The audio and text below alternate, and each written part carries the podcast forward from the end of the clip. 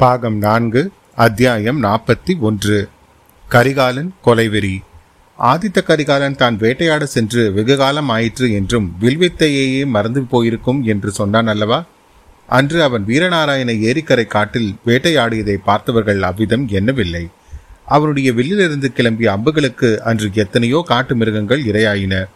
முயல்களும் மான்களும் கரடிகளும் சிறுத்தைகளும் விலங்கு எதுவும் கண்ணில் படாத போது வானத்தில் பறந்த பறவைகளும் அலறிக்கொண்டு தரையில் விழுந்தன. கரிகாலனுடைய கொலைவெறி நேரம் ஆக ஆக அதிகமாய்க் கொண்டே இருந்தது. அவனுடன் சென்றவர்களுக்கு அதிக வேலை இருக்கவில்லை. குதிரைகளும் மனிதர்களும் கூட்டமாக இறைச்சலிட்டு கொண்டு சென்றதில் காட்டு மிருகங்கள் தந்தம் இடத்திலிருந்து கிளம்பி சிதறி ஓடின. மற்றவர்கள் வேட்டையில் செய்த உதவி அவ்வளவுதான். கரிகாலன் மீது பாய வந்த மிருகங்கள் மீது மற்றவர்கள் அம்பு விடுவதையும் வேலை எறிவதையும் கூட கரிகாலன் அனுமதிக்கவில்லை. கந்தமாறன் ஒரு தடவை அவ்வாறு கரிகாலன் மீது பாய்ந்து வந்த கரடியின் பேரில் அம்பு எய்தான். அப்போது கரிகாலன் அவன் பக்கம் திரும்பி பார்த்து கந்தமாரா நீ கரடியை கொல்ல பார்த்தாயா? என்னை கொல்ல முயன்றாயா? என்று கேட்டான். கந்தமாறன் முகத்தில் எள்ளும் கொல்லும் வெடித்தன. பிறகு அவன் வில்லை வளைக்கவே இல்லை. ஏறக்குறைய சூரியன் உச்சிவானத்தை அடைந்த சமயத்தில் எல்லோரும் களைத்து போனார்கள். சற்று ஓய்வு எடுத்துக்கொண்டு வீடு திரும்பலாமே என்ற யோசனை எல்லோருடைய மனதிலும் தோன்றியது. ஆனால் கரிகாலனோ களைத்து போன குதிரையை மேலும் காட்டு வழிகளில் செலுத்திக் கொண்டே போனான். கந்தமாறன் பார்த்திபேந்திரனிடம் இன்றைக்கு இவ்வளவு வேட்டையாடியது போதாதா? இன்று ஒரு நாளிலேயே இந்த காட்டில் உள்ள விலங்குகளையெல்லாம் கொன்று தீர்த்து விடுவார் போல் இருக்கிறது. இவருடைய வேட்டை வெறி தணிவதற்கு கொல்லிமலைக்குத்தான் போக வேண்டும். இன்றைக்கு போதும் வீடு திரும்பலாம் என்று நீங்களாவது சொல்லுங்கள் என்றான். அதற்கு பார்த்திபேந்திர பல்லவன் தம்பி இளவரசன் உள்ளத்தில் ஏதோ கொந்தளித்துக் கொண்டிருக்கிறது. ஒரு பெரிய சாம்ராஜ்யத்தை விட்டு கொடுத்து விடுவது என்றால் லேசான காரியமா? அந்த ஆத்திரத்தை எல்லாம் வேட்டையில் காட்டுகிறார். அதுவரையில் நல்லதுதான். இல்லாவிடில் உன் மீதும் என் மீதும் காட்டுவார். அவராக சலிப்பு பெற்று போதும் என்று சொல்லட்டும். நாம் தலையிட வேண்டாம் என்றான். அந்த சமயத்தில் அந்த வனம் வனாந்திரமெல்லாம் நடுங்கும்படியான உருமல் சத்தம் ஒன்று கேட்டது. ஐயோ காட்டுப்பன்றி இளவரசரை நிற்கச் சொல்லுங்கள் என்றான் கந்தமாறன்.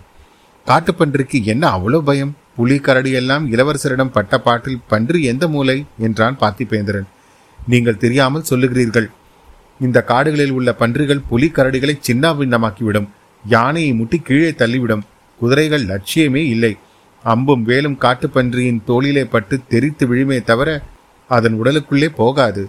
ஐயா ஐயா நில்லுங்கள் என்று கந்தமாறன் கூச்சலிட்டான். அதே சமயத்தில் காட்டு புதர்களிலே ஒரு சிறிய சுழற்காற்று அடிப்பது போன்ற அல்லோல் கொல்லோலம் ஏற்பட்டது. மறுநிமிடம் குட்டி யானைகளைப் போன்ற கரிய பெரிய உருவம் வாய்ந்த இரண்டு காட்டுப்பன்றிகள் வெளிப்பட்டன. அவை ஒரு கண நேரம் நின்று குதிரைகளையும் அவற்றின் மீது வந்தவர்களையும் உற்று பார்த்தன. கந்தமாறன் ஜாக்கிரதை ஐயா ஜாக்கிரதை என்று கூச்சலிட்டான்.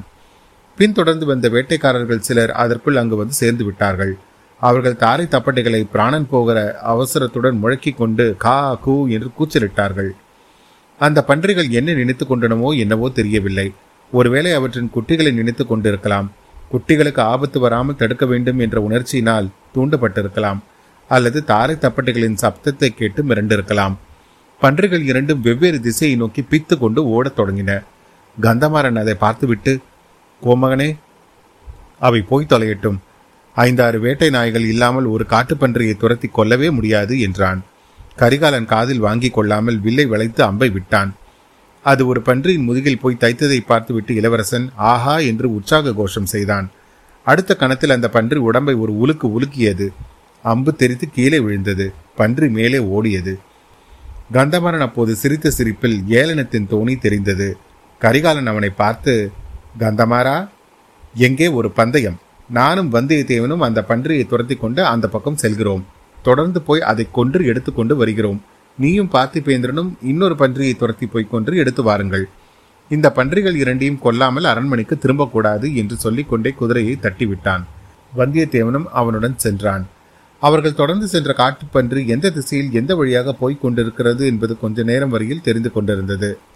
ஏனெனில் பன்றி சென்ற வழியிலிருந்து செடி கொடிகள் புதர்கள் அந்த பாடுபட்டிருந்தன. பின்னர் ஒரு சிறிய கால்வாய் குறுக்கிட்டது. அது காட்டில் பெய்யும் மழை தண்ணீரை ஏரியில் கொண்டு வந்து சேர்க்கும் கால்வாய். அவ்விடத்துக்கு வந்த பிறகு பன்றி எந்த பக்கம் போயிற்று என்று கண்டுபிடிக்க முடியவில்லை. கால்வாயை கடந்து அப்பால் உள்ள காட்டுக்கு சென்றதா? கால்வாய் ஓரமாக இந்த பக்கமாகவோ அந்த பக்கமாகவோ சென்றதா என்பதை அறிய முடியவில்லை. அச்சமயம் கால்வாயின் வழியாக தெரிந்த ஏரியின் விசாலமான நீர்ப்பரப்பில் தெரிந்த ஒரு காட்சி அவர்களுடைய கவனத்தை கவர்ந்தது. படகு ஒன்று வந்து கொண்டிருந்தது. அதில் இருந்தவர்கள் பெண்மணிகள் என்றும் அறியக்கூடியதாய் இருந்தது. ஆனால் அவர்கள் யார் என்று தெரிந்து கொள்ள முடியவில்லை. வந்தியத்தேவனும் கரிகாலனும் அச்சமயம் இருந்த இடத்தை நோக்கியே படகு வருவதாக முதலில் தென்பட்டது. பிறகு திசை சற்று திரும்பி ஏரிக்கரையோரமாக இருந்த இன்னொரு தீவை நோக்கி அந்த படகு சென்று மறைந்து விட்டது. வல்லவராயா படகில் வந்தவர்கள் யாராயிருக்கும்? பெண்மணிகள் போல் தோன்றினார்கள் அல்லவா? என்றான் கரிகாலன். பெண்கள் போலதான் தோன்றியது. அதற்கு மேல் எனக்கும் தெரியவில்லை. ஒருவேளை சம்புவரையர் வீட்டு பெண்களாயிருக்குமோ? இருந்தாலும் இருக்கலாம் ஐயா. ஆனால் அவர்கள் ஏன் இவ்வளவு தூரம் வர வேண்டும்? ஆமாம் அவர்களாய் இருக்க முடியாதுதான். காலையில் பழுவேட்டரையர் புறப்பட்டு போய்விட்டார் அல்லவா? நிச்சயம்தானே? நிச்சயம்தான் ஐயா அரண்மனை வாசல் திறப்பதையும் அவர் யானை மீது வெளியே போவதையும் நானே பார்த்தேன். அவர் மட்டும்தான் போனாரா? ஆமாம் கிழவர் மட்டும்தான் போனார். இளையராணி போகவில்லை. அந்த கிழவரை போன்ற வீராதி வீரனை எங்கே பார்க்க போகிறோம்? என் பாட்டனார் மலைமானை கூட பழுவேட்டரையருக்கு அடுத்தபடியாகத்தான் சொல்ல வேண்டும். ஐயா அந்த கிழவர்களை பற்றியெல்லாம் பிறர் சொல்லித்தான் கேட்டிருக்கிறேன். தங்களுடைய வீரத்தை போர்க்களத்தில் நேரிலேயே பார்த்திருக்கிறேன். கடம்பூர் அரண்மனையிலையும் பார்த்தேன். கிழவர்கள் குமாரர்கள் எல்லோரும் எப்படி நடுநடுங்க அடித்துக் கொண்டிருந்தீர்கள் என்றான் வந்தியத்தேவன். அது உண்மைதான். ஆனால் எதற்காக அவ்வளவு தடபடல் செய்தேனோ? அந்த சந்தர்ப்பம் நெருங்கி வந்திருக்கும் போது எனக்கு உள்ளமும் உடலும் நடுங்குகின்றன. என்னை போன்ற பயந்தாங்குழி கோழையை இந்த சோழ நாட்டிலேயே காண முடியாது. இளவரசே இன்று காட்டில் வேட்டையாடிய போது அப்படி தாங்கள் பயந்து நடுங்குவதாக தெரியவில்லையே. வனவிலங்குகள் பட்சிகள் பின்னோடு வந்தவர்கள் எல்லோரையும் அல்லவா நடுநடுங்க செய்தீர்கள்? இவையெல்லாம் ஒரு தைரியத்தில் சேர்ந்ததா? கேவலம் ஒரு வேட்டை நாய் வேங்கை புலி மீது பாய்ந்து கொல்லுகிறது. காட்டுப்பன்றி மத யானையோடு சண்டைக்கு போகிறது. வேட்டையாடும் தைரியம் ஒரு தைரியமா? வல்லவராயா கேள். நான் செய்த சூழ்ச்சி பழித்து விட்டது. பழுவேட்டரையர் நந்தினியை தனியாக விட்டுவிட்டு சென்று விட்டார். ஆயினும் அவளை தனிமையில் பார்த்து பேசுவதை பற்றி எண்ணினால் எனக்கு பீதி உண்டாகிறது என்றான் ஆதித்த கரிகாலன். ஐயா அதற்கு காரணம் உண்டு.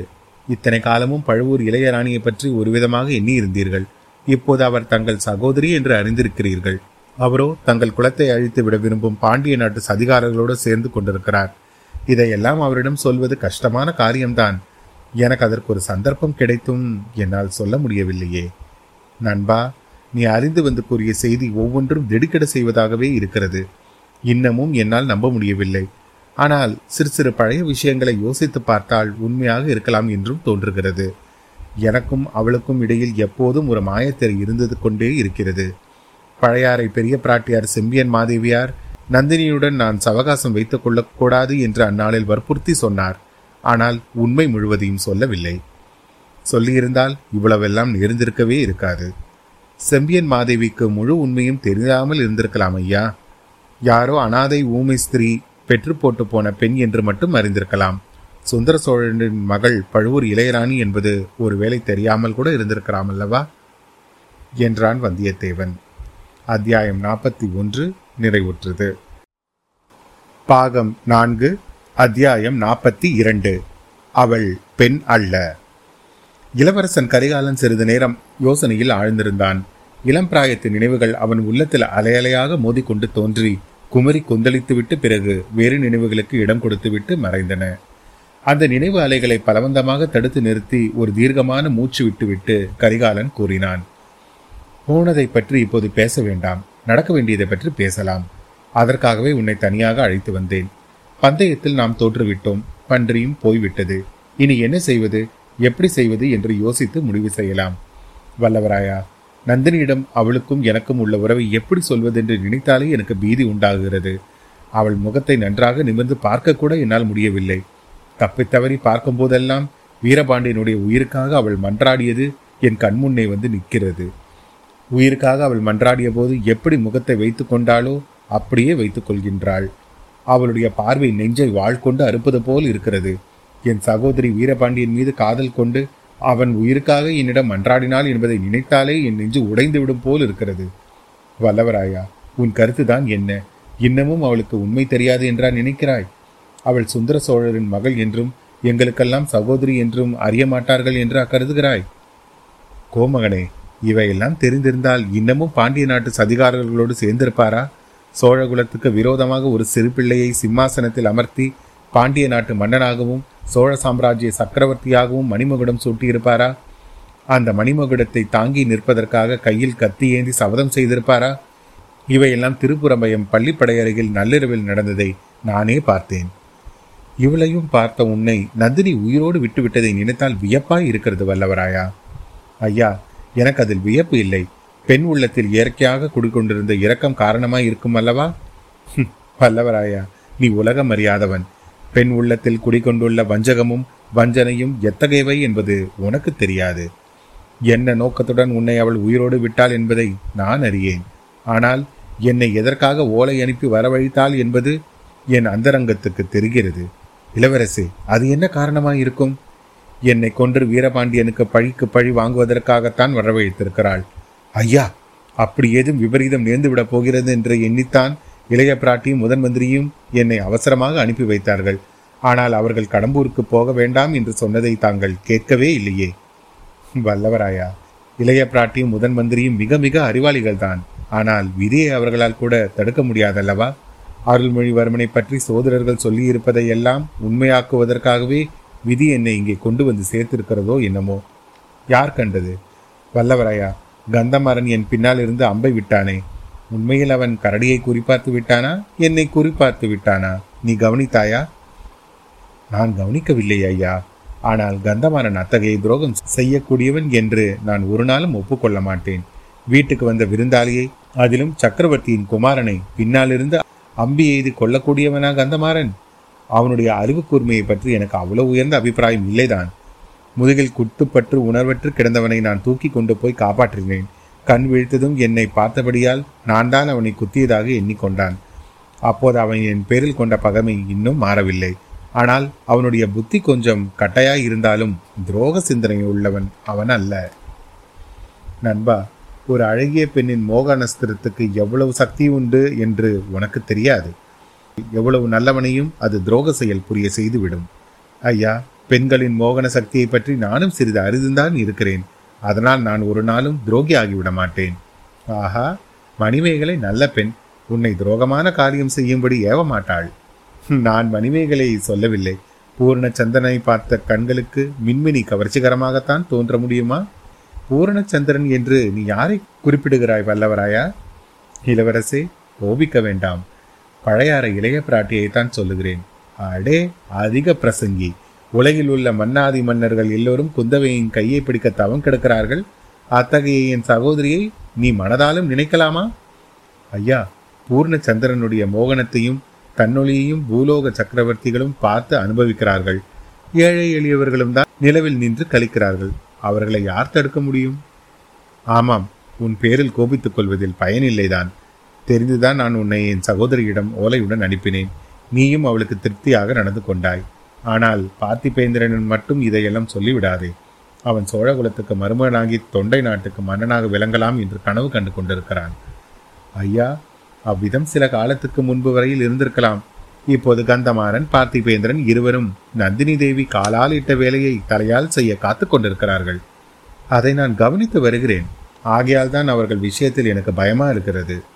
எல்லாவற்றையும் உத்தேசிக்கும் போது தாங்கள் இளையராணியை சீக்கிரம் சந்தித்து எல்லா உண்மைகளையும் சொல்லிவிடுவது அவசியம் என்று தோன்றுகிறது.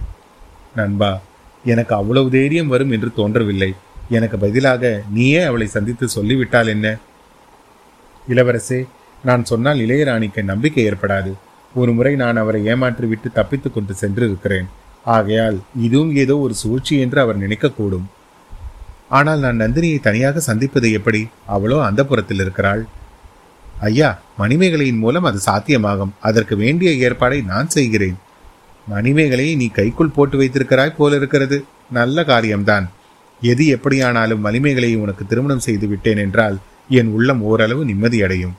ஐயா மணிமேகலையை நான் என் உடன் பிறந்த சகோதரியாக கருதுகிறேன். அவளுக்கு இன்னும் பன்மடங்கு மேலான அதிர்ஷ்டம் கிட்டட்டும் என்று எதிர்பார்க்கிறேன். எதை பற்றி இப்படி சொல்லுகிறாய்? தெரியவில்லையா இளவரசே? சோழ சாம்ராஜ்யத்தின் பட்டத்து இளவரசரின் உள்ளத்தில் கன்னி மணிமேகலை இடம்பெற்றிருப்பதாக ஊகிக்கிறேன். சற்று முன் சம்பவராயர் குமாரியை பற்றி ஒரு மாதிரி பேசினேன். என் மனதை தங்களுக்கு தெரிவிப்பதற்காக அவ்விதம் சொன்னேன். இளைய பிராட்டி ஒருவரை தவிர இந்த உலகில் பிறந்த வேறு எந்த பெண்ணும் மணிமேகலைக்கு அறிவிலும் குணத்திலும் இணையாக மாட்டார்கள். தாங்கள் மட்டும் மணிமேகலை மணந்து கொண்டால் நம்முடைய தொல்லைகள் எல்லாம் தீர்ந்துவிடும். சம்புவரையரும் கந்தமாறனும் நம்முடன் சேர்ந்து விடுவார்கள். பழுவேட்டரையர்கள் தனித்து போய்விடுவார்கள். இளையராணியின் சக்தியும் குன்றிவிடும். மதுராந்தகத்தேவர் பின்னர் ராஜ்யம் என்ற பேச்சையே எடுக்க மாட்டார். சிற்றரசர்களின் சூழ்ச்சியும் பாண்டி நாட்டு ஆபத்துவைகளின் சதியும் ஓரடியாய் முறியடித்து வெற்றி காணலாம். எல்லாம் சரிதான் தம்பி. ஆனால் கடம்பூருக்கு நான் திருமணம் செய்து கொள்வதற்காக வரவில்லை. ஏதோ ஒரு பெரிய ஆபத்து நெருங்கிக் கொண்டிருக்கிறது. நான் சொல்கிறேன் கேள். பழுவேட்டரையர் மதுராந்தகனோடு திரும்பி வரும்போது ஒரு பெரிய படையுடன் வரப்போகிறார். ஐயா அப்படியானால் நாமும் திருக்கோவிலூர் அரசர் சொல்லி அனுப்பி படை திரட்டி கொண்டு வர செய்தால் என்ன? எதற்கும் முன்ஜாக்கிரதையுடன் இருப்பது நல்லதல்லவா? நானும் அதை பற்றி யோசித்து வருகிறேன். ஒவ்வொரு சமயம் எனக்கு என்ன தோன்றுகிறது தெரியுமா? இந்த கடம்பூர் அரண்மனையை தரமட்டமாக்கி இங்கேயே சதி ஆலோசனை செய்தவர்கள் அத்தனை பேரையும் அரண்மனை வாசலில் கழுவில் ஏற்ற வேண்டும் என்று தோன்றுகிறது. என் தந்தையை முன்னிட்டுதான் கோபத்தை அடக்கிக் கொள்கிறேன். அவரை மட்டும் நீ காஞ்சிக்கு அழைத்து வந்திருந்தால் இளவரசே அவரிடம் தங்கள் ஓலையை சேர்ப்பதே பிரம்ம பிரயத்தனமாகிவிட்டது ஆமாம் சக்கரவர்த்தி இந்த பழுவேட்டரையரிடம் நன்றாய் அகப்பட்டுக் கொண்டிருக்கிறார். என் பெற்றோர்களுக்கென்று காஞ்சி மாநகரில் நான் கட்டிய பொன் மாளிகையில் வவ்வால்கள் சஞ்சரிக்கின்றன. நான் உயிரோடு இருக்கும்போது அவர்கள் அம்மாளிகையில் வரவேற்கும் பாக்கியம் எனக்கு கிடைக்குமோ என்னமோ தெரியவில்லை. இந்த கடம்பூரை விட்டு உயிரோடு போவேனா என்று கூட சந்தேகமாய் இருக்கிறது. இளவரசே தாங்கள் இவ்விதம் பேச பேச மலையமானை படைகளுடன் வர சொல்வது மிக்க அவசியம் என்று தோன்றுகிறது. அந்த காரியத்துக்கு உன்னையே அனுப்பலாமா என்று பார்க்கிறேன். ஐயா மன்னிக்க வேணும். தங்களை விட்டு ஒரு கணமும் பிரியவே கூடாது என்று தங்கள் தமக்கையார் எனக்கு கட்டளையிட்டிருக்கிறார்கள். அதை நீ இதுவரை நன்றாக நிறைவேற்றி வருகிறாய். பார்த்திபேந்திர பல்லவர் இங்கே சும்மா தான் இருக்கிறார். பொழுது போகாமல் கஷ்டப்படுகிறார். ஆமாம் பழுவூர் இளையராணியை பாராத ஒவ்வொரு கணமும் அவனுக்கு ஒவ்வொரு யுகமாக இருக்கிறது. பார்த்திபேந்திரன் பெண்ணழகுக்கு இவ்வளவு அடிமையாவான் என்று நான் கனவிலும் நினைக்கவில்லை. அவனைத்தான் மலைமானிடம் அனுப்ப வேண்டும். சரியான யோசனை ஐயா. அவன் இல்லாத போது தனக்கு ஏதாவது அபாயம் நேரிட்டால் உதவிக்கு நீ இருக்கவே இருக்கிறாய். இளவரசே யார் இருந்தாலும் இல்லாவிட்டாலும் தங்களுக்கு தீங்கு செய்ய துணிவுள்ளவன் இந்த உலகில் இருப்பதாக நான் கருதவில்லை. தாங்கள் இல்லாத போது தங்களை பற்றி ஏதேதோ பேசி வீரக்கிழவர்கள் தங்களை நேரில் பார்த்ததும் கைகளால் நடுங்கி வாய்க்குழற தடுமாறுவதை நேரில் பார்த்தேனே. தம்பி கையில் கத்தி எடுத்து போராடக்கூடிய எந்த ஆண்மகனுக்கும் நான் பயப்படவில்லை. பின்னாலிருந்து முதுகில் அம்பு விடக்கூடிய கந்தமாறன் போன்றவர்களுக்கும் நான் பயப்படவில்லை. மறுபடி கந்தமாறனை பற்றி அப்படி சொல்கிறீர்களே. கேள் தம்பி ஒரு பெண்ணின் நெஞ்சின் ஆழத்தில் உள்ள வஞ்சகத்துக்குத்தான் அஞ்சுகிறேன். அவள் மனதில் என்ன வைத்துக் கொண்டிருக்கிறாளோ என்று எண்ணும் போதெல்லாம் என் உள்ளம் பதைப்பதைக்கிறது அவள் என்னை மர்மமாக பார்க்கும் ஒவ்வொரு பார்வையும் என் நெஞ்சில் ஈட்டியை செலுத்துவது போல் இருக்கிறது. அதை பற்றி எண்ணிய உடனே என் கை கால்கள் விடவிடத்து போகின்றன. ஐயா நந்தினி தேவி வஞ்சகத்துக்கு பயப்பட வேண்டியதுதான் என்பதை நான் ஒப்புக்கொள்கிறேன். அவருடைய உள்ளத்தில் எவ்வளவோ பயங்கரமான துவேஷம் குடிக்கொண்டிருக்கிறது என்பதை நான் உணர்ந்திருக்கிறேன். என்னை அவர் உயிரோடு போகவிட்டதை நினைக்கும் போது சில சமயம் அதில் என்ன சூழ்ச்சி இருக்குமோ என்று பீதி கொள்கிறேன். ஆனால் இதெல்லாம் அவருக்கு உண்மை தெரியாமல் இருக்கும் காரணத்தினால்தான் அல்லவா? அவருடைய சகோதரர்கள் தாங்கள் என்பதை தெரிவித்துவிட்டால் அதற்கு பிறகு எந்த கவலையும் பட வேண்டியதில்லை. அப்படியா எண்ணுகிறாய்? வல்லவராயா நீ கெட்டிக்காரன்தான். ஆனால் பெண்களின் இயல்பு அறியாத அப்பாவி பிள்ளை. நந்தினிக்கு தான் சுந்தர சோழரின் குமாரி என்பது தெரிந்தால் எங்கள் எல்லோரிடமும் அவளுடைய குரோதம் ஒன்றுக்கு நூறு மடங்கு ஆகும். தஞ்சை சாம்ராஜ்யத்தின் சக்கரவர்த்தினியாக அவளுக்கு பட்டம் சூட்டுவதாக சொன்ன போதிலும் அவளுக்கு கோபம் தீராது. இளவரசே அப்படி தாங்கள் கருதினால் அந்த பொறுப்பை என்னிடமே ஒப்புயுங்கள் நானே நந்தினியிடம் உண்மை வரலாற்றை சொல்லுவேன். அவருடைய கோபத்தையும் தணிக்க முயல்வேன். உன்னாலும் அது முடியாது நண்பா. நந்தினியின் கோபத்தை யாராலும் தடுக்க முடியாது. நான் சொல்வதை கேள். எங்கள் சோழ குலத்தை காப்பாற்ற வேண்டுமானால் ஒன்று நான் சாக வேண்டும் அல்லது அவள் சாக வேண்டும் அல்லது இரண்டு பேரும் சாக வேண்டும். வீரபாண்டியனை கொன்ற வாளினால் அவளையும் கொன்று விடுகிறேன். இளவரசி இது என்ன பயங்கரமான பேச்சு. வல்லவராயா ஒரு சாம்ராஜ்யத்தை பாதுகாப்பதற்காக ஒரு உயிரை கொல்லுவது குற்றமா? அவள் பெண்ணாய் இருந்தால் என்ன? என் உடன் பிறந்த சகோதரியாய் இருந்தால்தான் என்ன? உண்மையில் அவள் பெண் அல்ல. பெண் உருவம் கொண்ட மாய மோகினி பேய்.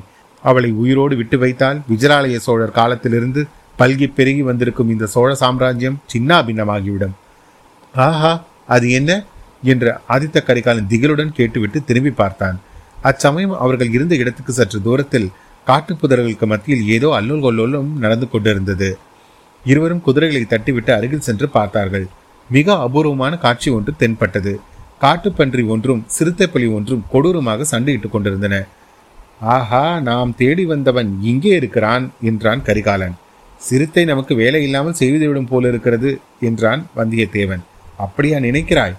பார்த்து கொண்டே இரு என்றான் கரிகாலன். சிறுத்தைக்கும் பன்றிக்கும் நடந்த அகோரமான யுத்தத்தை இருவரும் சிறிது நேரம் கண்கொட்டாமல் பார்த்து கொண்டிருந்தார்கள். சிறுத்தை பன்றியின் மீது பாய்ந்து நகங்களினாலும் பற்களினாலும் தாக்க முயன்றது. ஆனால் காட்டுப்பன்றியின் கடினமான தோல் புலிநகத்திற்கும் பற்களுக்கும் சிறிதும் அசைந்து கொடுக்கவில்லை. ஆனால் பன்றி வேகமாக ஓடி வந்து சிறுத்தையை முட்டி தள்ளி தரையிலும் மரங்களின் வேர்களிலும் வைத்து தேய்த்த போதெல்லாம் சிறுத்தை படாத பாடுபட்டது பன்றியின் கோரை பற்கள் சிறுத்தையின் தோலை சின்னாபீனமாக கிழித்தன. கடைசியாக ஒருமுறை சிறுத்தையை பன்றி கீழே முட்டி தள்ளிய போது அது செத்தது போல் கிடந்தது. தம்பி சிறுத்தை செத்து விட்டது பன்றி இனி நம்பேரில் திரும்பும். அதற்கு நாம் ஆயத்தமாய் இருக்க வேண்டும் என்று கூறி கரிகாலன் வில்லில் அம்பை பூட்டி விட்டான். அம்பு பன்றியின் கழுத்தில் போய் தைத்தது. பன்றி கழுத்தை உதறிக்கொண்டே திரும்பி பார்த்தது. இரு குதிரைகளையும் அவற்றின் மீது இருந்தவர்களையும் ஒரு கணம் கவனித்தது. பிறகு ஒரு தடவை சிறுத்தையை பார்த்தது. அதனால் இனி ஒன்றும் ஆகாது என்று தெரிந்து கொண்டது போலும். மூர்க ஆவேசத்துடன் குதிரைகளை நோக்கி பாய்ந்து வந்தது. கரிகாலன் இன்னொரு அம்பை வில்லில் பூட்டுவதற்கு முன்னால் அவன் எதிரே இருந்த குதிரையை தாக்கியது. தாக்குதலின் வேகத்தினால் சிறிது நகர்ந்த குதிரையின் பின்னங்கால் ஒரு மரத்தின் வேரில் அகப்பட்டுக் கொள்ளவே குதிரை தடுமாறி கீழே விழுந்தது. குதிரையின் அடியில் கரிகாலன் அகப்பட்டுக் கொண்டான். பன்றி சிறிது பின்னால் நகர்ந்து வந்து மறுபடியும் தரையில் கடந்த குதிரையை நோக்கி பாய்ந்து சென்றது. அத்தியாயம் நாற்பத்தி இரண்டு நிறைவுற்றது. மீண்டும் உங்களை அடுத்த அத்தியாயத்தில் சந்திக்கும் வரை உங்களிடமிருந்து விடைபெறுவது உங்கள் அசோக். நன்றி வணக்கம்.